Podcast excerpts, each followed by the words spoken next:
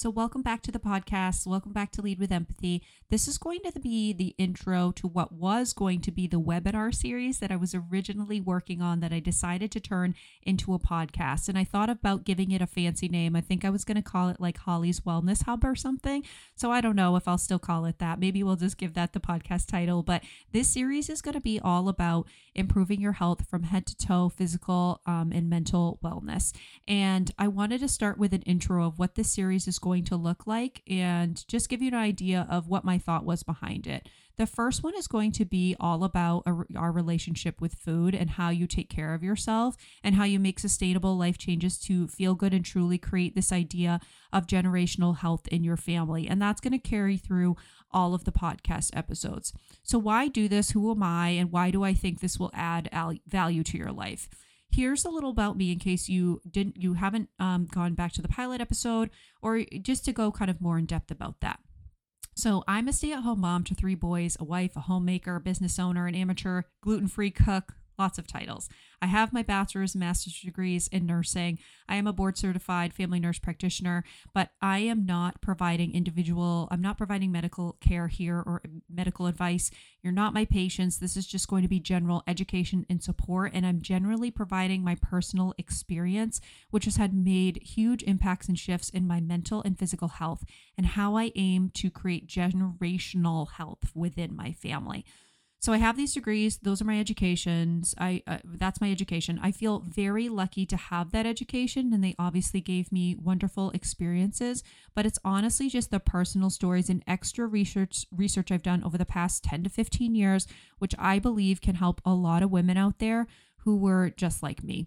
I truly started my health journey as a teenager, flipping through women's health magazines, learning about nutrition, ripping out recipes and workouts I literally had a binder that I carried with me to the gym.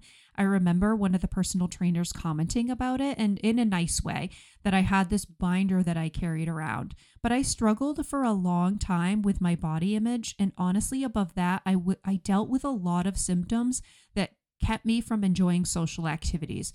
My gut ruled my life. I know I'm not alone because when I was practicing as a nurse and then as a nurse practitioner, I noticed two things.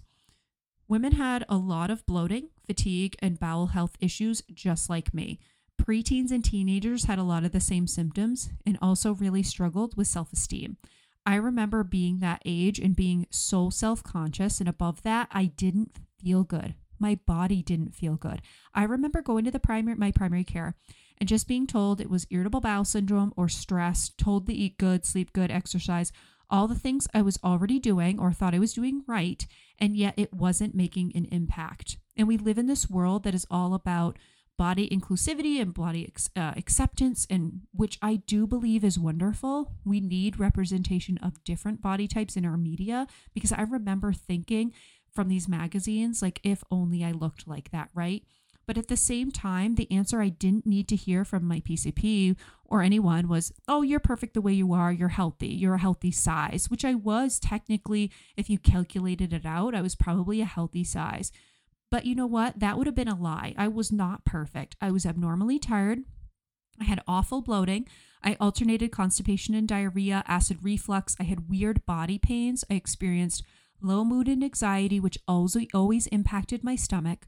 I had poor eating habits, a poor relationship with food. So, as much as I understand and love pieces of this message that's out there now about body love, at 16, I didn't need to hear your body is perfect because it was not perfect. I did not feel good no matter how I looked. And I carried that into college at 20, at 24. And we get these diagnoses of irritable bowel syndrome and anxiety and tell women and even these young girls to manage their stress eat well, exercise with no real tangible resources or help in the office setting in any way. Or we try, but we just don't have the time as a provider. I get it. You're given like 15 minutes to give people all of these tools. So I'm empathetic to that side as well.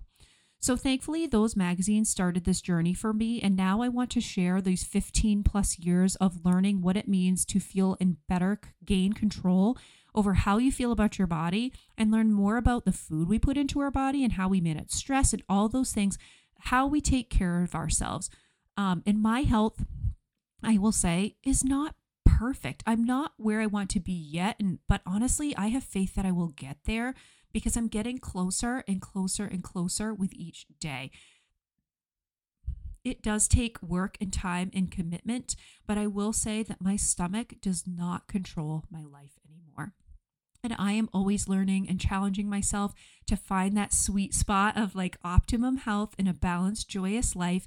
I've had some pregnancies and hiccups that have made my life challenging, but I am still in such a better position that I would have been had I not made these changes in my life.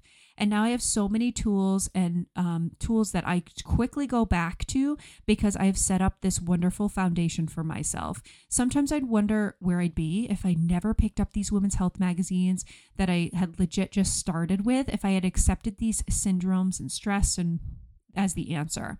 I was later diagnosed with celiac disease, which I'll talk about another time, which was part of my healthy journey, but it really was taking that next step with food, which I'll talk about in a whole series as well. But I wanted to share these changes because no matter no matter how you're feeling in life, no matter how much money you spend or how many supplements you take, it all comes back to these foundations of how we take care of ourselves. And you'll hear that word foundations from people all the time, but I have my own idea of what these foundations are. So, what will we talk about? So, number one, I wanted to say that my goal is to serve women and their families by supporting physical and mental strength through improved self esteem and self care. I believe we start with our foundations, these foundations, to grow strong families. And this series is going to help you explore the cracks in your foundation and help you reflect and identify where you can make improvements. And will give you tactical tools along the way. One of my favorite quotes by Ed Mylett, who's an entrepreneur you should be listening to, is You are most qualified to help the person you used to be. And as I told you above, I used to have a lot of a lot of physical and mental symptoms that controlled my life and simply stated those things don't control my life anymore. Do I get hip hiccups? Of course I do. Do I get sick uh, every once in a while? Of course I do.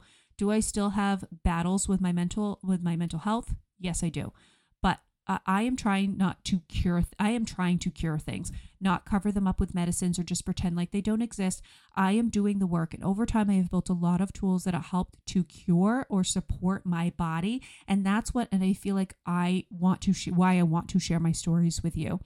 And the other problem is that I do feel that social media is starting to get saturated with healthy living advice, and it's a lot. And I feel like, you know, how do I do this without adding to the noise? But I know it's my story that I want to share and my story that will hopefully set apart from the noise. And along the way, I do want to provide you with resources and tools, kitchen, mindset tools, anything um, that will help you overcome your struggles. So, the first t- section is going to be all about our self esteem and relationships with food, as I mentioned. Uh, yep, it's in it's important deep topic and I think it's so important to analyze our feelings about food. Am not a licensed counselor, to be clear, but I'm going to share a lot of my own stories and help you ask yourself some really important questions about yourself. And the second one that'll probably have to be divided because it's so big is all about food. We're going to be diving into the education about food, diving into our pantries, talking about cooking and recipes, organic foods, things we try to avoid, etc. It's a really big topic, but it's going to be a lot of fun, I promise. It's quite heavy and informational, but I really wanted to make it digestible. Since I'm not doing video, I may make this into something else. Um, I, I'm toying with creating something called a Substack subscription. So it's an email subscription. So that way, all these PDF resources that I was working on or I have completed that were going to be part of this webinar can now be released to you in a different way. So stay tuned on my social media for that. And again, as a side note, too, I'm also not a dietitian. So anything that goes out to you, this is just from personal experience and from learning. I know I give all these disclaimers, but I just want you to know these are things that I'm all sharing um, that I've learned from my experience. The next big section will be stress reduction and self improvement with tactical strategies and not just a blanket statement. I'm going to include exercise and movement in this uh, in this audio as well, um, and that's going to be a big one for me because stress management for me is not my easiest and something I'm still working on. So after those three sections, we'll dive deeper into things like filtering our water, filtering our air, removing fragrances and chemicals and plastics from our lives, some of the stuff I consider important, but also kind of on the expensive side. So something I want you I want you to start thinking about cleaning up your life, but at the same time there are other foundational things I think we need to focus on that are not necessarily going to cost you anything because um, that's something I'm keeping in my mind as well. So to be clear, this is not individualized. It's not going to be an individualized diet plan or exercise plan. There are apps and there's Pinterest for that. And there's some people I can specifically, if you're looking to work with someone just very specific um, for you, then there are people I can direct you to. I'm going to have a couple interviews with those people as well. But no matter where you go, everyone, every good I don't want to say good, but anyone who's focused on improving your health will go back to these foundational tips. So that's kind of my goal for this as well. This is um, going to be, there's going to be so much valuable content to help improve the health of your life um, and your family's life. And I truly believe that. But again, this is not medical advice and no guarantees because you're going to have to put in the work and the but the work is meant to be achievable sustainable wonderful i can tell you that start here you're going to go one by one um, and it's going to just help you to um, create a foundation for generational help within your family, but it's not going to be overnight. I do want to quickly share some quick red flags because if you're listening to this, I bet it's because you have symptoms that I've described here.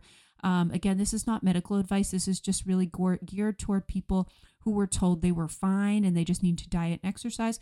But I want to mention some red flag things that if someone asked me personally, the things that I would say, you should probably seek more help for that and find someone that will listen if you've been told you're just fine. So some of the red flags for me would be unintended weight loss, the inability to gain weight, bloody stools, mucousy stools, vomiting, persistent diarrhea, chronic persistent nausea, any growth issues for children in particular, um, any masses in the abdomen, chronic fevers, obviously suicidal thoughts, ideation, severe stomach pain.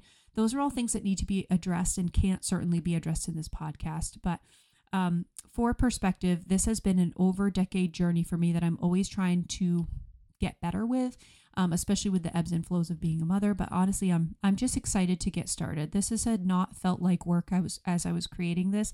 These pieces have been sitting in my Google Drive, some pieces for years. So Thank you for listening. And here we go. I'm going to give you some amazing tools to guide yourself to a healthier life, and you can do this. I want to be there for you. Um, again, I'm going to be re- releasing some information probably through like a Substack. So be on the lookout on my Instagram at Holly Logan underscore health. But it was just easier for me to do this through a podcast, and then I will release things in an easier way. So I can't wait to get started. Thanks for listening to this intro. Any questions or thoughts, please send me um, a message or comment on my latest Instagram post. But this was just an introduction, and we will get started here in the next few weeks. Have a good rest of your day.